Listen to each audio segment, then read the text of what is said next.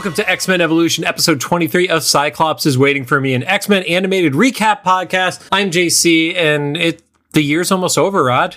Yeah, And we didn't get X Men 97. no. Well, watch. We got toys. because- watch be, just because we said that when this like goes up in posts, like X Men '97 will just have released that day. like the day before, even Yeah. on a non traditional Disney Plus release day. It'll release on a Sunday just out of spite to us. And I'm Rod, and it, it'll have been way past Thanksgiving by the time you hear this. But I'm excited for Thanksgiving because it hasn't happened yet. Recording this. And also, as we're recording, we are both hungry. So the thought mm-hmm. of food is very enticing to either of us. Yes, was great. And now all I can think about is corn casserole. So it's really good stuff. You shouldn't eat it year round, though. It's too much stuff. Anyway, Cyclops is waiting for me is our weekly podcast series where we're going back and watching every single X Men animated episode we can find, along with some bonus episodes. Our first series started with the original 1992 X Men the Animated Series, building up to release of X Men 97, which we thought was coming to Disney Plus. Like we said, not happening. I'm not removing it from the script until the next episode. Yeah. Because we have one more episode that's going to air for us in Yeah. 2023. I'm keeping it in for that last episode. just so that they can prove us wrong, yes. Again, Disney operates purely on spite right? and pixie dust, right? Yeah, I mean, more of the first thing, but I mean, you've seen what they've been putting out lately. But since it's not here yet, we needed to find some other shows to cover. We've been quite enjoying the high school trauma of Evolution. It's the best edition. Some quick reminders or a recap show about a series that came out over 20 years ago. There are going to be spoilers. If you don't want it spoiled for you, pause the podcast, watch the episode, and most importantly, come back. We're not sponsored, as you can't tell, or affiliated with Marvel, Marvel Animation, Disney, or Disney Plus, the Spike Company, in any way, shape, or form. And don't forget to follow us on social media at Cyclops IWFM Pod on Instagram, TikTok, Threads, X, and Facebook. Oh, I swiped away the wrong wrong screen. And of course, There's sure only one. There's only one line left. Come on. follow us on Facebook, and of course, make sure to follow us on your favorite podcast services. Now on to the show. Today we're going to be talking about season two, episode eight, titled Mindbender. It aired on January 26th of 2002. So first episode of 2002. Currently sits at a 7.3 star rating on IMDb. Did double check it. The two episodes back to back were both 7.3 ratings. So this is that break that I mentioned a few episodes ago that a lot of shows would take, like you know, between the holidays. So it's like about a month or two, month and a half. Yeah, r- roughly like you know six weeks or so. They would they would have like the mid season finale. You get reruns during the holidays because especially for appointment viewing, you would be fucked. So Yeah, yeah. Even I forgot that when you had to be home for a show, you had to be home for a show. and to get like you know DVDs and stuff like that, eh, you know, even going into the DVD era, it was like six months to nine months after the finale of that season before you would even be able to buy it. I mean, I remember someone talking about the Aladdin video game, and you know that game came out a year after the movie was in theaters, and they were like, "Well, you remember in the '90s, home releases didn't happen until a year later, so they were timing the video game release with the home release." It was like, "Wow, that you're right." When we saw Aladdin in theaters, we had like gone and lived a year of life, and then the VHS. We probably wasted it though. right? The year after Aladdin, we probably wasted. yeah.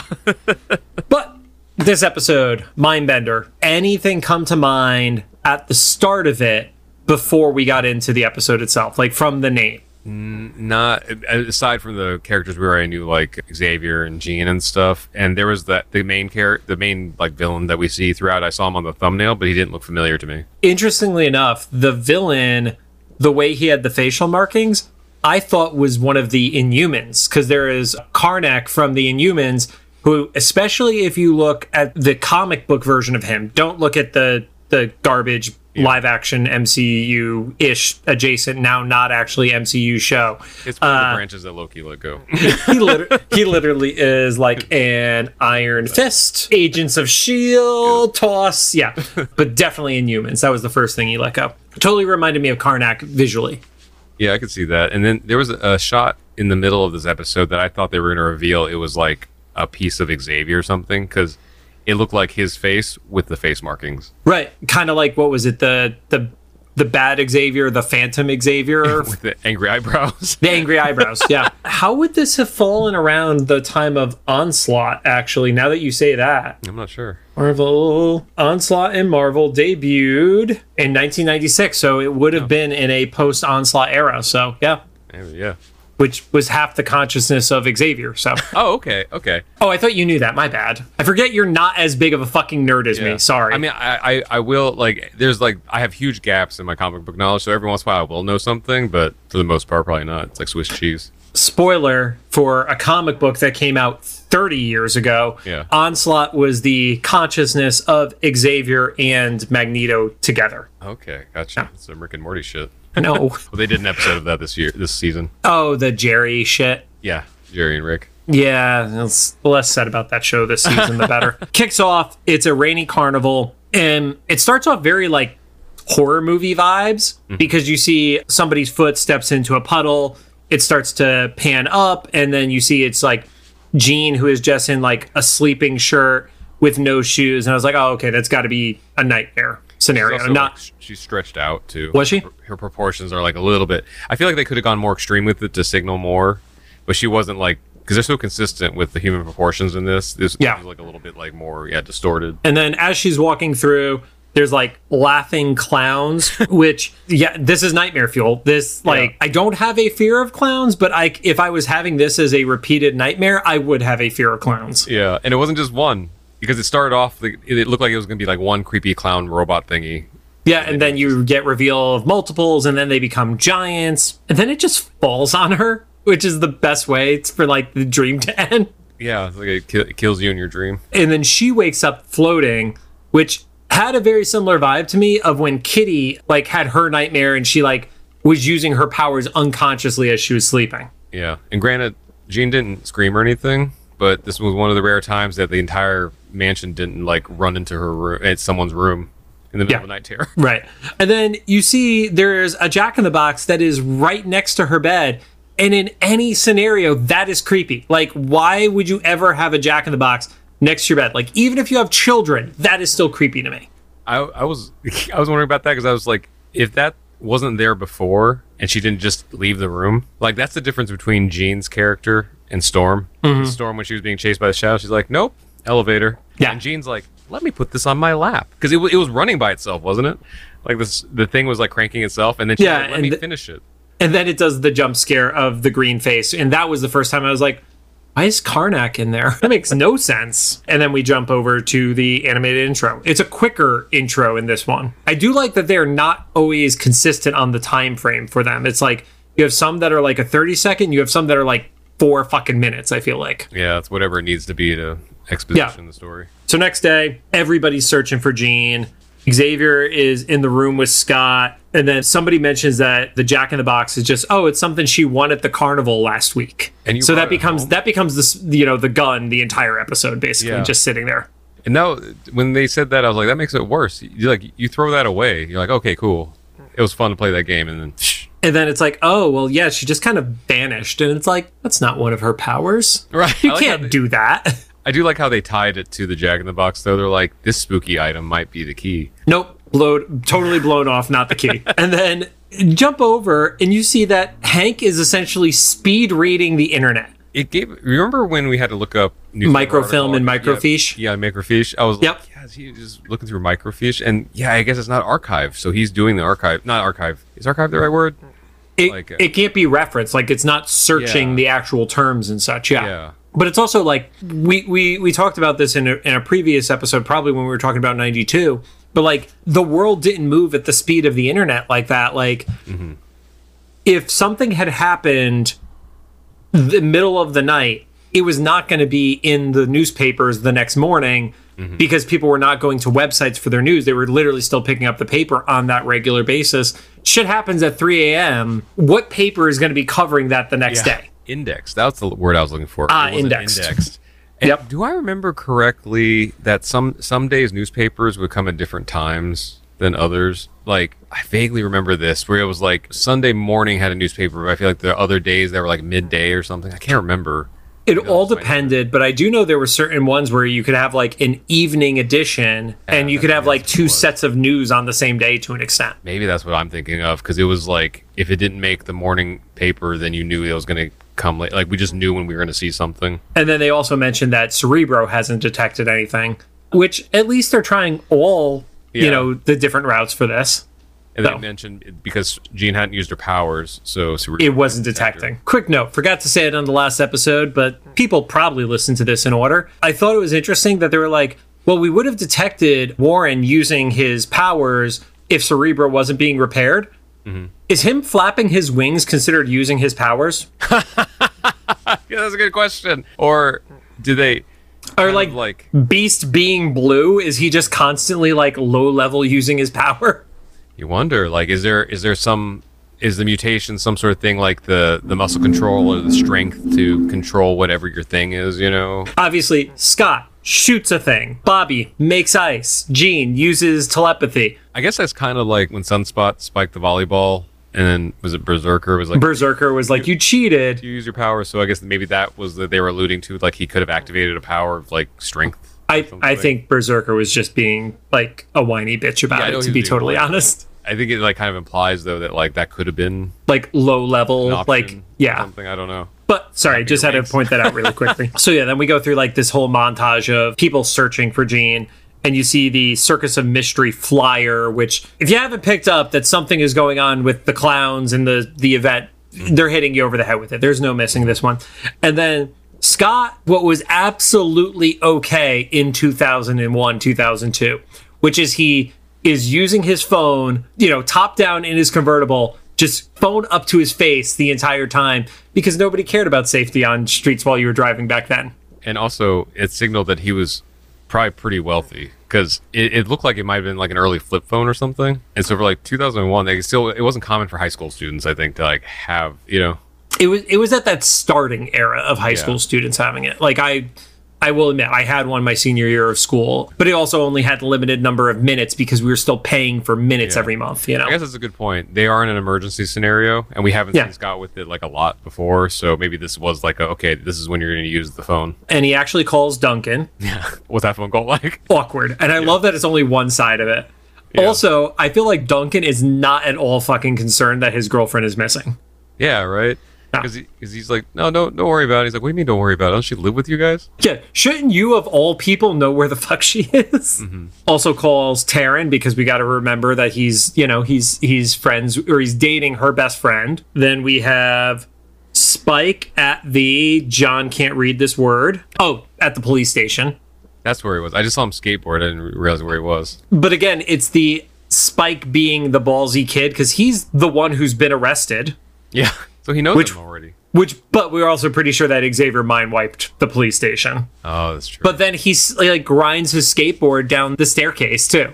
sticking it, sticking it to the man. Rogue goes to the record shop, which looked like the same background from the previous episode. Kitty goes to the Brotherhood house, and apparently there's like a mini fight with Lance, and she gives the great like, "What? It's not like you guys haven't tried abducting her before." I like that line. That was such a good throwback. It's like this is true. This would have been the first place we checked. right? Yeah. Blob, Blob is looking for love yet again, and it Yeah. doesn't go well. Back of the mansion, Bobby, Sam, Berserker, and Jubilee are like, well, shouldn't we be like looking for her? And, you know, they're like, well, the others said we still have to go to class, but there's no teachers around. So they decide they're going to do their own mini lesson within the danger room. I like that this group of younger students are kind of like the troublemakers, and they're just like in a little group, just you know, getting into stuff. They're they're they're really dumb, and Bobby being the ringleader is what like is shocking to me because he seems like he's probably the worst of them. Yeah, yeah, yeah. They keep putting him in these like positions of leadership because, like, when he was like flying the simulation- X-Jet. the X jet Yep. and stuff. Like, he, after like the second or third time of crashing that, maybe we rotate someone else in as a potential pilot. I guess because they do the whole like Sam is kind of like the country bumpkin is why he's like just follow along. I feel like Jubilee would not put up with his shit. And I get and I guess Berserker is just kind of like this like clean slate of like we don't know anything about this character aside from he thinks that Sunspot cheated. Sunspot should probably be the leader realistically. Yeah, Yeah. because volleyball's not a superpower yet. yet. So they have multiple show up who they're like, yeah, we're not going to let you in. And they just kind of like leave him as the odd man out. And I think this was one of those times where we got the clearest picture of how young multiple is supposed to be by comparison because he has the voice of a little kid, not like a high school freshman. Like he literally sounds like a 10 year old at most, you know?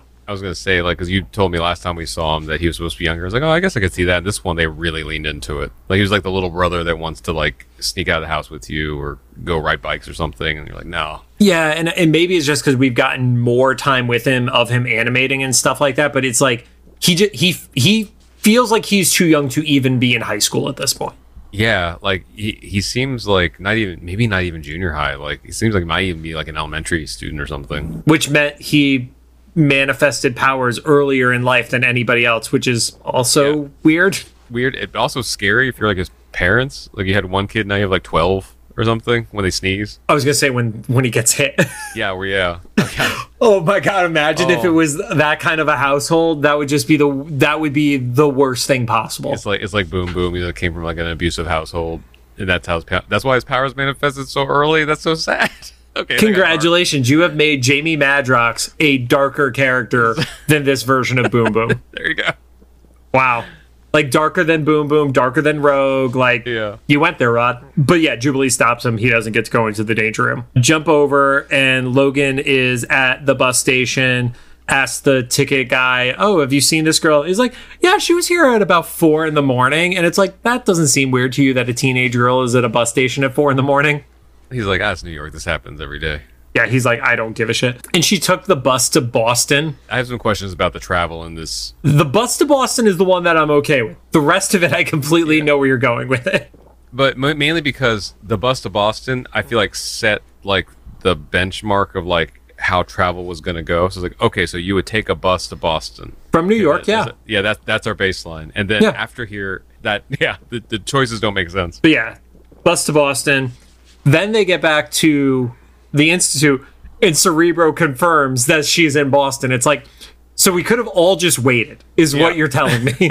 there had to be no search because she was eventually going to use her power. That's true. Yeah, Jean shows up at a mansion, breaks the gate, just like pops out the windows, and then she steals a ring. And that was not what I was expecting to happen. Um, like I have Yeah. zero idea of what's going on in this story from like a previous like scenario, but it was just like this was all just to steal a ring. yeah, and because it was in glasses, like I guess it's like a museum or something. But Or, or is at least somebody's private vault kind of scenario, like a private collector. yeah, for a second I thought maybe they were gonna what do they call it in the show? The Sideract. Oh, Sid- yeah. yeah, Sideract. But I could have seen that. Yeah, it was like um because this the first one was red, right? I think so. Yeah, that's a, Yeah, that's let's go with that. Yeah, mini, mini crystal of Sidorak. So Yeah, yeah, so she steals it. The police arrive, and off camera, and I'm sure this was a standards and practices thing. She fucks up those cars. I couldn't decide if it was standards and practices or like a cost cutting thing. You, know, you just show the cop cars on the ground and then in the trees, but no I- between. But I could see either way. If I had a wager, mm-hmm. I would wager it was you cannot show violence towards a police officer Yeah, yeah, from from a hero. yeah. Yeah, and then you see they still haven't left because Scott runs in. He's like, "All right, Jet's ready to go," and they're like, "Yeah." Cerebro's basically telling us she's already left. This whole episode is Cerebro being like, "Well, fuck you guys." Cer- Cerebro's like, "You really fucked up my my RAM when you installed this update. I am running at twenty percent right now." Yeah, like you just got to give me an extra hour to whatever you think, and then we'll we'll get it sorted. And then I think I wrote down Scott is confused. Oh, because wait, because he doesn't want to wait for her to. Yeah. I oh, think- because because they. oh, he's he was- confused that she's doing the stuff. That's what Yeah, it is. Yeah. because they. You're like he, she stole the ring, and then Beast is like she's not going to stay there, and I'm like, was he mocking? That's so much. Like, we're just going to have to wait to the next place she goes. So my next comment that I made is the new mutants suck.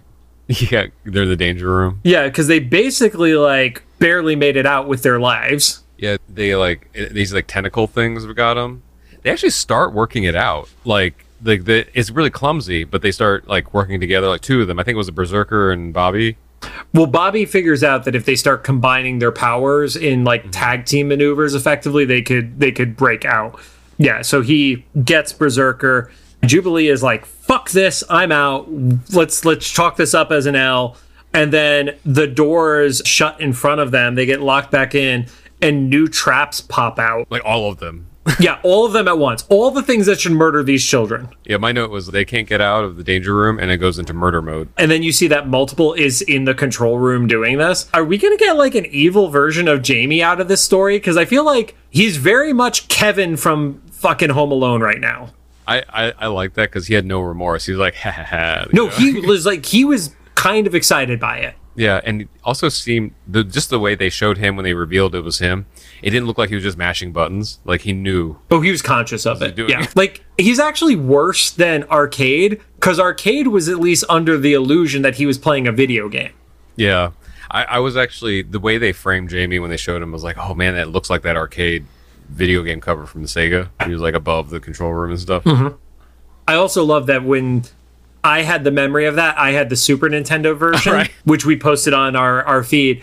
And then when I was doing the lookup, I found there was the other one, which was the one you were talking about. Yeah. And that just comes from being a Super Nintendo house versus a Sega Genesis house, you know? yeah, because I have I have the Sega one and they that had arcade in the corner, Yep. like looking down on everybody. but they do eventually overcome, make their way out. Their clothes are shredded, like people are missing shoes, and then you know they they see multiple and they know that he did it, and they can't even chase him because they are all so tired. They're like, "It's fine, we'll get him tomorrow." I love that reaction. It was so real. Like, yeah, it was a Jubilee. It's just like, ah, we'll get it even with you tomorrow morning. It's such an interesting like B story because it doesn't have a payoff in this episode either. Like I feel like Yeah. it's a like C story at this point, you know. Yeah, it's like an extension of Joyrides. Like, yeah, these are the the kids that just want to like mess with everything in the mansion. I'll say they learn nothing from the Joyride episode. Nothing. Nothing at all. Bobby especially like like unreal. Like it's not the worst ver- version of Bobby, but it's not a very smart version of Bobby.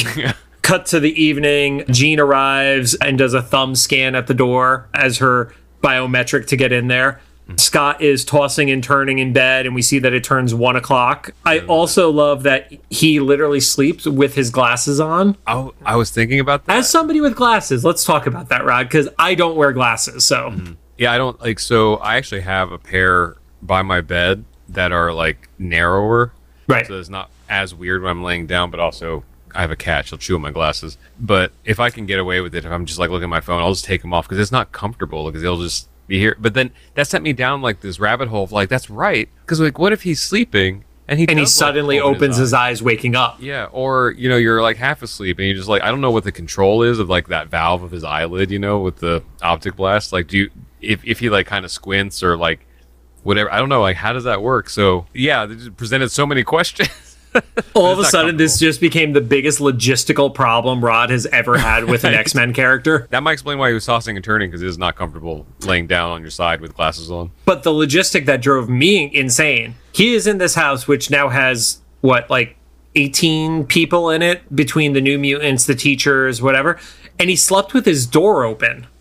Yeah, I wonder. Uh, no teenage boy is sleeping with their door open, number one. So I, there was a couple things I was wondering about that. Either he's doing that because it's like he's the leader and that's a strategy thing in case Jean does come home, like that was the purpose of it, or there's like I'm not saying that Xavier would be this kind of person, but like in a lot when I was growing up, and especially in like religious households and stuff, in co-ed circumstances, that was that would be a rule to make sure like no hanky panky was going on. He's like your bedroom door is always open. I don't see them thinking that far ahead in this show for that. But if I was running a Also- school. Xavier would know. Yeah, He would very- absolutely invade their privacy and he would know if people were getting it on in the Yeah, mansion. but also if I were to run a school like this, where it's just a bunch of like teenage hormonal teenagers With the knows- power of nuclear weapons, yeah. yeah, there's so many things, like, and they're all you know animated to be like kind of attractive and stuff. Like I would also be like, all your room doors are open. Like no one.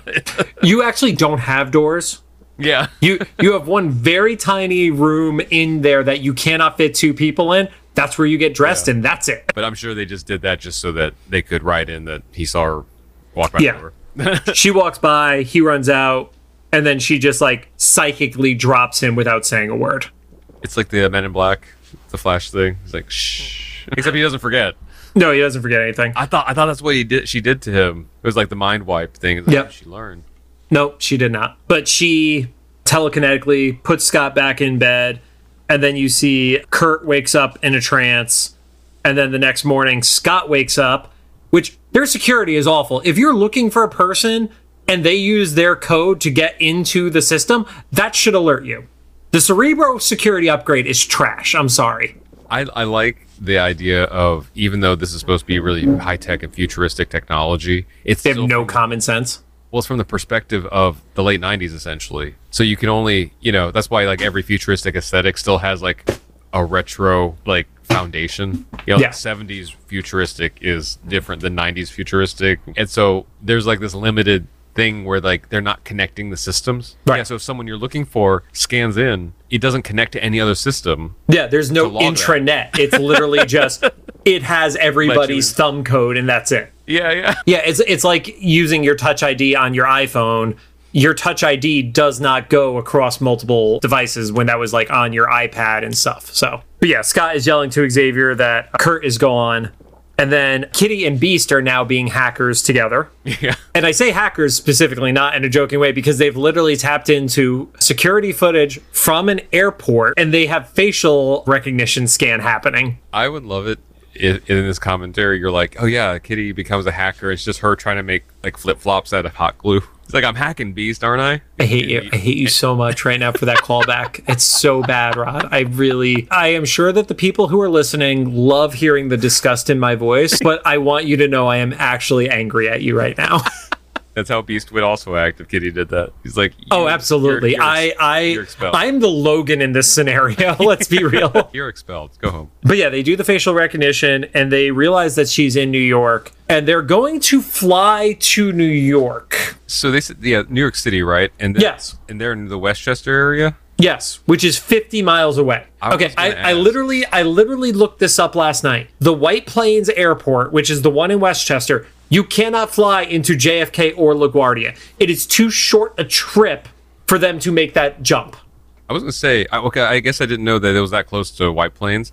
I've worked like fashion gigs when I worked in audio in White Plains, and we flew into NYC to Mm-hmm. get to White Plains. So yeah, I, and that's why I was saying the benchmark of the bus earlier.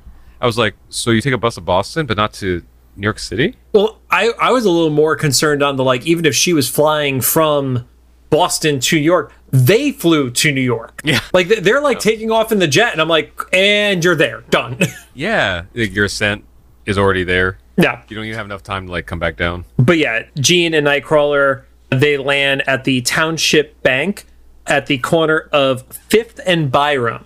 And because we did no prep for this entire episode, let's look at what is Fifth and Byram, New New York. I can't type today. That would be not in Manhattan. That's what it would be. None of this geography makes sense. Where do they fly None. This the, the geography in this show is just broken and and I have to accept it. like, where are you flying? Like, why are you flying? Well, it's kind of like if you if you go back to Daredevil and they mentioned Hell's Kitchen, the location of where they were was not actually Hell's Kitchen. There was something where it was like the other side of Manhattan at that point. So Oh man, Yeah. I wonder like how because you know the people that are making this happen, they have to know, right? And if they're just like, it's fine, this is a cartoon or whatever. it's it's very much a it's fine. Don't listen to the nerds who are going to complain about it on the internet and or a podcast. Right. And actually, kind of adjacent, tangent adjacent, I ran a little experiment on my TikTok where I talk about the pop songs and stuff. I don't know if you remember Natasha Bedingfield's very first single, not the one, not the big one, but the very first single she released was called "These Words." Yes. in the states, and in the very first line she says, uh, It was not as good as Unwritten, but it was a solid song. Yeah, yeah, it was a good song, but yeah, it never got as popular. It didn't get as popular as Unwritten, but she she said she uh, couldn't think of a song to write. So, and that first line she said, so I threw some chords together. The combination was D E F, and I only included in this video because this has driven me crazy for 20 years. That those are not the chords she's singing when they're playing. And so I in the video I put I posted like this is what is playing there, and it's close. Mm-hmm. This is what it would sound like if you played what she's singing at those notes and this is going way too nitpicky, but I was like, what she's actually outlining for you in those words are the bass line. So those are the notes that are playing in the bass, oh, not Oh, the okay. But because she says I threw some chords together, the combination was D E F. It leads you to believe that she's playing the D E F chords, but it's just the bass notes. And it was probably just easier flow wise to say that her and the writers in the room like, no one's gonna fucking know, Except for like some nerd on TikTok. Yeah, and I'm like, I'm like, let me get my my my phone piano, and I'm like, here, is this chord? Is this chord? I never do that on I was gonna say I don't think I've seen you do that on your your TikTok Nope. either. That's It's a- it's a- hilarious. It's, an experiment. And then someone tagged Natasha, so we'll see if she sees it. we'll see if she likes you like some of the others, or if she hates you. We'll find out. Jesus. Oh, I hope she likes me. I love her. We'll tag her in this episode. hey, Natasha. Imagine if she was a massive X Men fan. Right? Oh, you know, she would be. I agree with you that Gaga would be the best Dazzler. Mm-hmm. Natasha wouldn't be bad. Be a good candidate. Yeah. The pop star, you know, blonde pop star, and she could sing Or- a lot of different genres. Or who I also would have seen like as a fit for it if she had ever gotten more popular was Cascada. Oh, Cascada came out that same era as as Gaga. Like she could have been a Dazzler. And that would make more sense too, because I, at least the times we've seen Dazzler portrayed, it was more of like a like a dance, not underground, but like maybe not as mainstream, you know? Like Yeah, she was a she was a club hit person. Yeah, yeah, yeah. So yeah, no, that that Cascada makes sense. Yeah, like Taylor Swift is almost too big to be Dazzler. Yeah. Whereas Cascada, it's like appropriate. Yeah. Neither of us can Photoshop that kind of shit. So Rod and I just like leave the awkward pause and we just kind of like looked at each other and it's like, yeah, neither of us can do that. You know what I'll do? I'll use this as a clip for Instagram and TikTok, and in that awkward pause, we'll just have generative AI. I was gonna say use AI for it. So we'll use. We'll have Adobe Firefly do it, and because Adobe Firefly is based on its own stock library, I'm almost certain there's no X Men references in there. So what you, whatever you just saw, is almost definitely not remotely looking like Dazzler from X Men. The best part is that Dazzler from X Men has had such very different looks over the years. Mm-hmm. Like there is the Dazzler from like the disco era with like the skates and everything like that. There is the Dazzler with the short hair that we saw in X Men '92. There's the other version of Dazzler, which was the one from the arcade game. There's like the punk rock Dazzler from Ultimate X Men. Like, hmm. so, so even if they do have it, it will still probably be confused. Yeah, well, I, I, and I'm not. Yeah, I'm not sure if it even knows like what that would mean because like yeah, Just the word Dazzler. Dazzler yeah. in this context. Because I even I used a little bit of it for my parents, like, their old wedding photos from when they were in Korea and got married. I'm helping them restore a couple of them. It gets wild, and like I'm in contact with Adobe, so I can give them feedback on this stuff. But like because of the culture at the time, they weren't standing together for the Mm-hmm. wedding photos, so we were like combining them, right? And it's Right. pretty cut and dry as far as AI goes. It's like okay, they're in the same setting. Now let's just put them in the same photo. I initially just put combined backgrounds, but I guess it just did everything. It didn't separate my parents out of it. It combined them into a person, and it's almost racist. Delete and send report to Adobe. Kind of love that. so whatever Dazzler was there, unless it was objectively offensive, it probably I, I put it in there. And We will post it as long as it's not objectively offensive. Yeah. And so it, it well, I don't know. It might be, you know, like what was the one thing I sent you that one time, like like last year? I tried to get the or earlier this year the AI to do it, and it just like gave us a leaf instead of like an X Man or something. And so whatever, I don't know. I don't know. I've posted some of the weird generative AI stuff too. So Yeah, like the the DALL-E stuff is just like all Yeah. terrifying. So every single time I do a generative AI X Men prompt outside of the Instagram one, it always ends up looking like a different version of like the Horsemen of the Apocalypse, basically. Like they always look like dark and broody and should be reporting up to Apocalypse. So I- I wonder if the AI is still figuring out that X Men isn't like referring to a singular character or something. You know, like and so It- just referencing all these comic book characters. it usually references three. Like you usually see somebody who resembles Storm,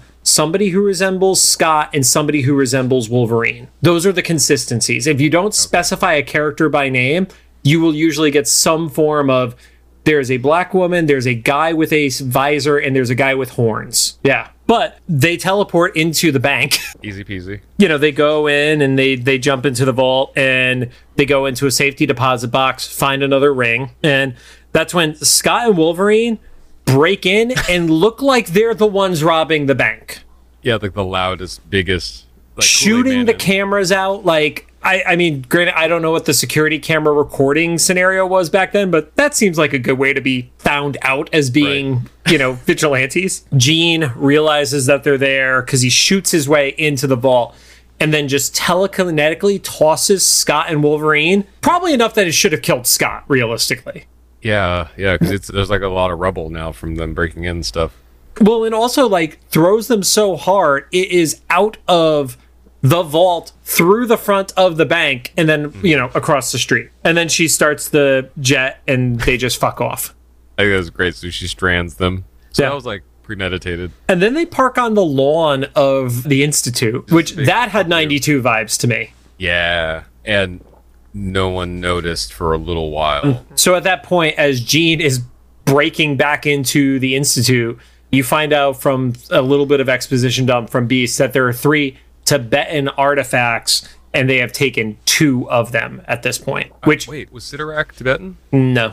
Oh, wasn't okay. No. I'm trying, still trying to type back to that. You really want it to be Cyttorak, despite the fact that we know at the end of the episode what it is. yeah, yeah, yeah. Oh, it's, I don't know. You don't know how they combine, you know, Um, Yeah. retcons and stuff. So Jean goes inside and snags Spike and Kitty, and at that point, Xavier does actually detect her presence happening within the Institute. Yeah, it's almost like kind of spooky. Yeah, it's Here. yeah, it's like almost like ghostly, and then you see the green face guy pop up like as a mental blocker, essentially.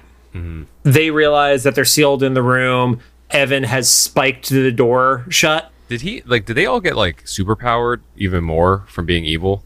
Because his spikes and everything were bigger. I was going to talk about that later. Like, I don't think that was actually like a charged up scenario. I got it as a little bit more of just like, oh, this is what he can do when he unleashes. And I wonder if it's more about he doesn't do it more often because he's not as in control.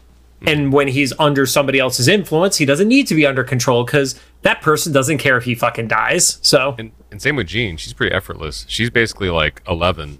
Yeah, she's very much like like Dark Phoenixing right now with her power, like shy of the fire. So, She's like swiping stuff away just with her hands and stuff. Rogue is is there. She's able to to get them out, and they're kind of just like recapping.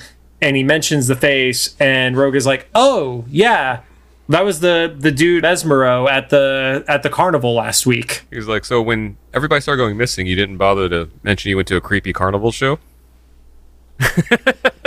Nobody's talked to her up to this point, really. Right? Or just any. She just went. Here's the thing: she went to the record store just to buy records. I mean, I same. And then they, at that time, they also figure out that there's the last of these rings from this Tibetan trio is in Washington D.C. And they took bicycles there. They also issued. They also issued an Amber Alert. That's for missing kids, right? What I thought. Okay, I'm not crazy. Because when they're like, yeah, there's been an Amber Alert issued, and it's like, why are they issuing an Amber Alert? Because people are breaking into a museum in Washington. I only know it from like a retail context. I'm looking it up. Amber Alert, because you know there's protocol in retail for like if there is an Amber Alert at A store. yeah a store, then like you know like people aren't allowed to leave without identifying their children and stuff like that. Right, Or right. At least that's how it used to be. I haven't worked retail in 15, 20 years, but Yeah, this is my kid. Okay, show us your ID. My kid doesn't have a fucking ID. so I don't know how they're doing it now because obviously time has moved forward so much. But Yeah. before, like, this was in the time when last time I was working in retail was in the time like anybody could pick up anybody's kid at the school. So in retail where I was working, they would just have us without the parents looking, ask us to ask the parents to describe the kid's shoes because it's the one thing an abductor couldn't change quickly. They could like throw other clothes on a kid or throw a Right. hoodie over something, but they couldn't change their shoes because they would never know what size the kid's feet are. And so most of the time, the parents, if they're trying to, unless it was super busy, most people aren't in a rush to get out, especially if they have announced an Amber Alert. Right. And if somebody is rushing, that's suspicious. But if someone needs, does need to leave because we were in a mall or whatever, they you know they'd be like, "What color are the shoes your kid's wearing?" And if without looking, they could just tell you or whatever, then it's usually pretty okay. But I'm reading Amber Alert. Yeah, child abduction emergency. Yeah, I have no idea why that was what was used. America's missing broadcast emergency response. Okay. So they land on the roof, and now it's the the quartet of possessed mutants, and security pops up in there, and Spike just takes them all out, and that is absolutely the well, we can't have him murder people scenario. But now this is more and more people who are seeing powers get used in a non-powered scenario. You know, Yeah. like we're my- seeing security guards, we're seeing the stuff in New York, and it's like it's almost starting to bubble up to the to the point where it can't all be urban legend. You know. Yeah, my note here was that all the security guards, well, A, they, they straight up say, like, you can't park that on the roof, which is. They're actually pretty realistic- okay with that aspect of it. Yeah. It's, so it's like actually realistic, like background conversation happening.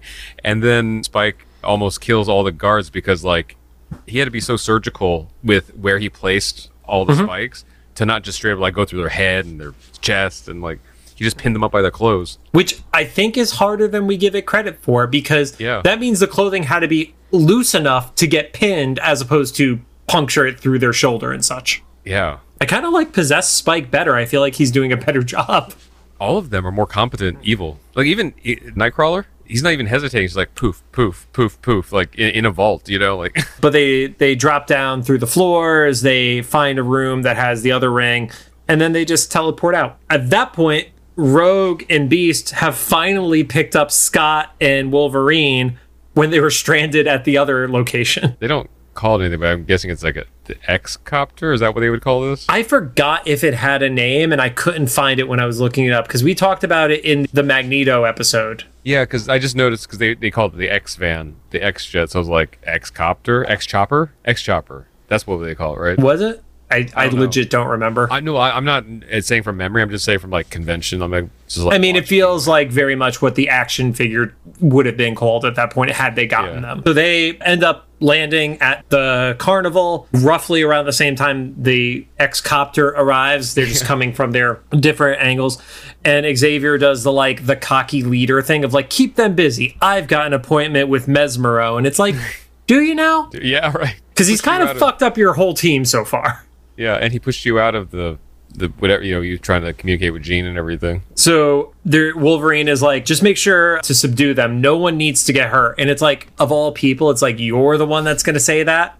Yeah, And then rain starts, and then we start to get pairings, and you know, there's nothing that's wild out of out of the fight scene. You get Beast and Nightcrawler who pair off, and they're just like teleporting and bouncing off of stuff. You have like the two super athletic, you know, acrobatic people doing their thing. Then to what you I think were alluding to, Spike gets like full on armor with his stuff at that point. yeah. He has the stuff in the back that kind of almost was reminiscent of Tusk from the '92 series. You Yeah. know? like it's almost peacocking. Yeah, I can see it. My note here says this was basically, even though this was way before then, like the MCU Avengers Civil War, but at a carnival in the rain. Yes. Because they had the face off between the two teams and stuff. Well, they've had, there's a classic cover, I think I've referenced it before, where you had the original X team squared off against the new X Men team, the one that had introduced Colossus and Wolverine. And it was like Xavier making them fight, was that cover. It was a, it was a mind possessed Xavier, shocking. But yeah, there was like the, it was like a 4v4 square off, I want to say. Ah, very cool. So I didn't even think of it until you mentioned the Civil War. They, you know, they they have some more back and forth. Scott is like teleported in the air as he's just shooting uncontrollably, and I just imagine how many people were just murdered during that scene. How many explosions around the area and stuff. Wolverine pops his claws, and then he sees Kitty. And he's like, you know, I can't do anything. And then she kicks him in the shins. I was wondering about how her kicking him at all would hurt, but the shin, it looked like that was a shin guard. He has a shin guard on top of it, too. Yes. I know that's nitpicky, but it was just like a, huh. I mentioned it in the last episode where the animated wiki went kind of like ape shit on like 27 goofs or whatever. Mm-hmm. That one was listed on this this episode of like Kitty is not strong enough given Wolverine's mutant power to hurt him, and he also is wearing shin guards. You know what would have been really dark that they wouldn't have done in a primetime kids show, like, or a Saturday morning kids show or whatever, whenever this aired, is like if she, like, Definitely partially- Saturday morning. If she like partially phased or something, you know, and like just hit him like in a Scramble his brain. or something, or even just like if it's still the shin, you know, just like fuck up like a muscle or something or whatever, you know. Jean is like, "Cool, fuck this, we're we're we're winning." Starts to walk towards the tent, and Xavier stops her, and then she proceeds to pick him up while in his chair and just like lifts him into the sky. And then Mesmero gets the rings anyway. Right, because Rogue goes to absorb Jean, does so successfully, which I feel like they have to come back to this moment because we know that when she absorbs somebody, she gets part of their memories and shit. Yeah. But Jean tosses the rings to Mesmero. And then my comment was psychic nerd fight. The awkward stare down of posturing as they're like mentally fighting each other. Oh, but there was no like, it wasn't astral plane like the Shadow King or anything. It was just like, Yeah. I'm staring very intently at you, and you're staring very intently back at me. It's like the like the force. Like I said, psychic nerd fight. Yeah, yeah. So at that point, Mesmero does actually overcome, and he like pops back into the tent. And when he does that, everybody just kind of like snaps out of it, and they don't have actually memory of what's been happening to them since their takeover. So obviously, Jean for you know the the past day or so, Kitty and Spike for the past few hours, and Rogue is like, "Fuck this," and she just completely shreds the tent. And I love, I love goth rogue makes it believable that she would just be like, "Fuck this guy, I'm not Yeah. putting up with this." And just shreds the tent, hoping that he's inside. Essentially, he's going to get caught with his pants down if he's still in there. But it's like, where'd he go? Yeah, he got away. Yeah, my note here said that the X Men didn't win, but Mesmero let him go. Yeah, he's just completely gone. And then you do get the clarity from Xavier that Mesmero was under somebody else's control, and it did have to be tied to a more powerful mind. And at that point, I was sure it was going to be Sinister, and I got to stop making assumptions in this show. I could see that though. I who would is who would I thought who did I think that was at that time? I guess Sinister would make the most sense. because because for me as a reader the only person i would have thought it could have been would have been mesmero possessing somebody else jason wyngarde which i don't think you introduced jason without the hellfire club emma frost i don't think you introduce emma without the hellfire club sinister like i don't consider apocalypse a I know like a psychic control you know When Xavier said he was just a puppet, I thought this was going to be an introduction of Shadow King. That's who I thought it was going to be. yeah for like, some we reason i never got the shadow king vibe off of this one Maybe it's because I was just off the editing, like the African Storm episode and stuff. yeah But at the same time, that was like probably less likely that that's the character, right? Because this is kind of like a villain of the week situation Mm-hmm. so far. Right. Jump over. It's in Tibet. Mesmero goes into a cave and then immediately started seeing the Egyptian imagery, all the statues and the stuff carved into the wall. It was all it was all Egyptian. I was like, oh, okay, we are getting apocalypse. And then what they did that I thought was incredibly clever was there's like this little stick that pops out, and then he puts the three rings onto the stick, and that became a key. And I Yeah. never would have thought of that. I thought that was an incredible like if they came up with it, that's amazing. If they took that from like a D&D campaign or something like that, it was still such a cool visual cuz I it's like what are the, what's the rings because this isn't this isn't the Mandarin from Iron Man and that kind of stuff. We know it's not going to take that route. So I, I thought that was a really cool moment. So he takes the key, puts it in. There's this big shiny light, and there's like this evil laugh. And at that point, it was basically all but confirmed to be Apocalypse. And then you see that there's actually multiple doors. And the first door, which was literally just a keyhole, there's now a door with a giant red scarab on the front of it. And he's like, Yep, I did what you asked me to. And it's like, Well, you got the first one open, and now you got to get the other two. And it's like, we're getting something that's going to stretch across multiple episodes out of this one for us. I didn't Yeah. know it was going to be Apocalypse until he actually said it, and I was like, Yeah. "Who is it going to be?" And because I, didn't- I guess I didn't recognize all the Egyptian stuff when you're saying it was a cool key kind of component or whatever. It was like it's not the same, but it had like that Kingdom Hearts energy. So it would be hilarious if like he opens up that door and like Goofy comes out and he's like, "The power of friendship reunited us." Dude, I, I can't with Kingdom Hearts. I mean, I just can't. I'm sorry. I know it's a fandom and people love it, but I cannot deal with that narrative. It is the most confusing thing I think I've ever watched a recap video on.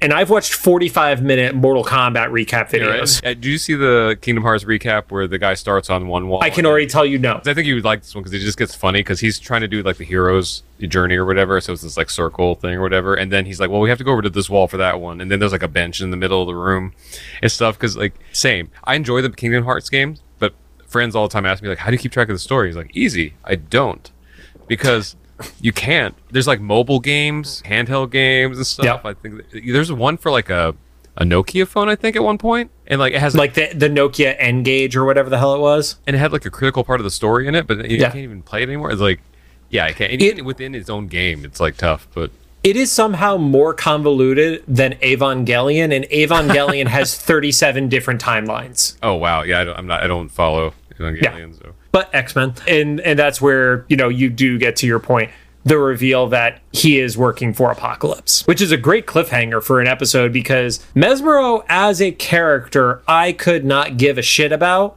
but knowing he's tied to Apocalypse, now I actually am invested in him. and it's not Mystique this time. Well, Mystique is on team Magneto, Magneto. so I- yeah. and I wasn't familiar with Mesmero before this. At least I know of. Uh, no, I- you're not. You're I- definitely not. If I was, I'd seen him in some other iteration. I like that either this storyline could continue next episode or next season, and it wouldn't make a difference. It's like a Right. nice. It's a cliffhanger, like you said, but it's like a kind of foreshadowing, like MCU stuff, you know, where like something could be teased and then like not pay off till four years later or something. Yeah, yeah, it was it was it was a good episode overall. I see why it had the rating it did. I think, you know, similar to what we've talked about with the Marvels, you get a little bit of a bonus bump in your points because you have the big reveal at the end of it. So it's it already starts out as a good baseline, but it's like, oh, I know I'm getting this other thing because of it, and that helps it out as well. I think my favorite part of this episode was even though they were evil, or maybe this is part of why it was more fun, was it was nice to see them all like competent in their powers, you know? Like it's been fun seeing the teenagers and you know, getting used to their literally being in their skin. But seeing like Jean have like 100% control over whatever limited power she has at that point, Spike, Yep. Nightcrawler, they're all like working without the inefficiencies of stumbling over each other. It was kind of cool. It's like, oh man, this is the this is what they're gonna be, you know, in Yeah. a few years. Yeah, and I think part of that is like whether you call it confidence or just zero hesitation because there is no fear of what happens if I mess up. Well, the guy who's controlling you really doesn't care Yeah. as long as he gets his ring. So if Yeah. you mess up and you die, he just moves on to the next one. Yeah, because it's just a puppet of a puppet. Yeah. What I what I am curious about is how much does Mesmero and by proxy Apocalypse know about the X Men because he knew get Jean because Jean is the psychic and could do the telekinetic powers. He knew that Nightcrawler is the teleporter. Did he know that because of possessing Jean, or did they know that in advance? Like, there's lots of little open threads right now for for this to to follow. We're used to seeing Apocalypse kind of being like the, you know, the Puppet Master. I say Kingpin, but not in the Marvel character Kingpin, but like a mob Kingpin, you know? Mm-hmm. Like the pieces are very intentional. Right. So obviously they can do whatever they want with them. They can change the storyline, but it, it would make sense if he's just like kind of aware of how timelines go and then executes, you know, or Mesmero is literally like his literal eyes, you know, depending Right. on how the enchantment works or whatever. Because he communicated him without speaking. He was mm-hmm. like, oh, yes, that's where it is. And we just didn't hear anything. So who knows? From this, there is a reference to the original X Men number 111 in the X Men book that would become Uncanny X Men when they did like the name change reboot oh, on it. So the original retail price on it was 35 cents, but it was Mesmero basically at a carnival possessing the X Men to be a part of his carnival thing. And Jean and Nightcrawler were part of that possessed group. Oh, okay. So it, Yeah. it, it, did reference some original, some uh, yeah source material. That's kind of cool. Yeah, let me save that image so it can get uploaded to our Instagram. The other one, they mention on IMDb a character who debuts in this episode that has a larger part to play with Kurt. That did not happen, and I used my IMDb Pro account to edit it because it was incorrect information. Okay, gotcha. Nice. Yeah, it was like Good use. From, and from what I could tell, it is something that happens in the next episode based on the name and the the character stuff in it. But I was like, I looked at it and I was like, they introduced blank, and I'm not going to say it. Not that you would even know the name anyway, because it's a secondary level character. Mm-hmm. But it was like, wait, did I? And then I started looking at other wikis, and it was like, oh no. That character's name does not pop up until the following episode. And I was just like, Oh, they just messed up the episode numbers. no, I think I, I mean it like literally was like written in like you know it's under the description of what the episode is. So Oh, somebody just. Gotcha. literally flubbed the trivia of like introduce this character and like no they didn't. As we find a spoiler out for next episode, like it was also Mystique. well, it's also like one of those things of it kind of reminds you as much as some people have done amazing research and some of these wikis like the animated fandom that thing has detailed step by step by step by step of an entire episode written out. But at the same time, it's like this is all generated by people. It's not anywhere official, so people make mistakes. Mm-hmm. And that's why we see like, you know, episode orders on two different locations being different and such. So I don't know, it was kind of that like not sobering moment, but also like, yeah, it's it's also kind of why like I like to reference where I get something from if I didn't come up with it myself or from my own memory, like because mm-hmm. you know, shit isn't always right. so I don't know if you're familiar with the creator named JJ McCullough. He's one of my, my more favorite. And I actually got to meet him at VidCon. I was at a Nebula dinner and he was there. But he has a video about like why he hates Wikipedia for like crucial research. Like shit about X Men cartoons, like whatever. You know, that's right. fine doesn't anybody. things that are not going to ruin people's lives. It's Yeah. fine. Yeah. but when he's, he was saying like Wikipedia has kind of ruined like the research like skills for a lot of people because not because of Wikipedia in, inherently, but it's because of the nature of the internet. One source could be incorrect, get referenced somewhere else, and then the original incorrect reference is what someone else uses to substantiate. And it substantiates 75 reposts. Yeah, and then it just keeps, it kind of goes in a circle. So they all like kind of verify each other, but it's all based off the one thing that yep. was incorrect to begin with. And it, that often culminates at Wiki because Wiki will, like, you can cite like 20 sources, but all those 20 sources could have originally gone back to like the one incorrect one or something. So, yeah. No, I've, I've, I've definitely seen that. I mean, we talked about it. There was mention of something in season one where the concept art for, I think it was Spike or something like that, mm-hmm. went to a dead link. Oh, yeah. so it's like, cool, that reference, I don't know what you're referencing. Like, mm-hmm. was it a text interview? Was it an audio interview? Was it a video interview?